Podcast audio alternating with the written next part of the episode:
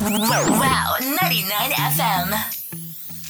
And that was All I Wanna Do by Jay Park. My name is Khan and I'm here with Farah.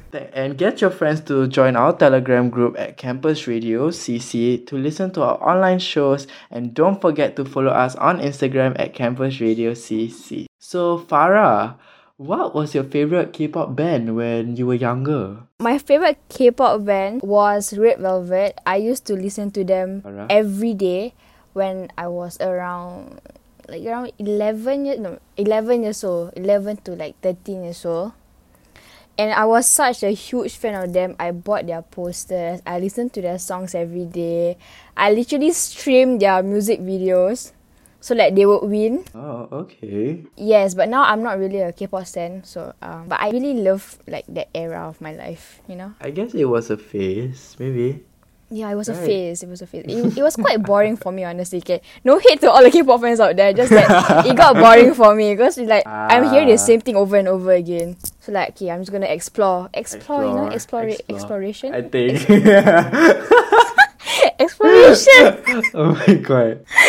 What, New what vocabulary, guys. How about you? Yeah, how about you, Khan? For me, I used to listen to Wonder Girls. I was a huge Wonder Girls fan.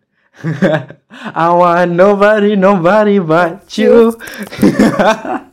yeah, I used to listen to their songs. I think my favorite songs by Wonder Girl was the Tell Me, Tell Me, da, da, da, da, da, Tell Me. I love the dance, honestly. The yeah, dance was so. the I heard the Korean part.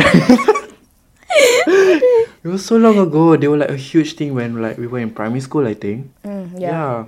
And I was I mean of course, primary school, my pocket money was like just two dollars a day. So too broke to buy their stuff, you know?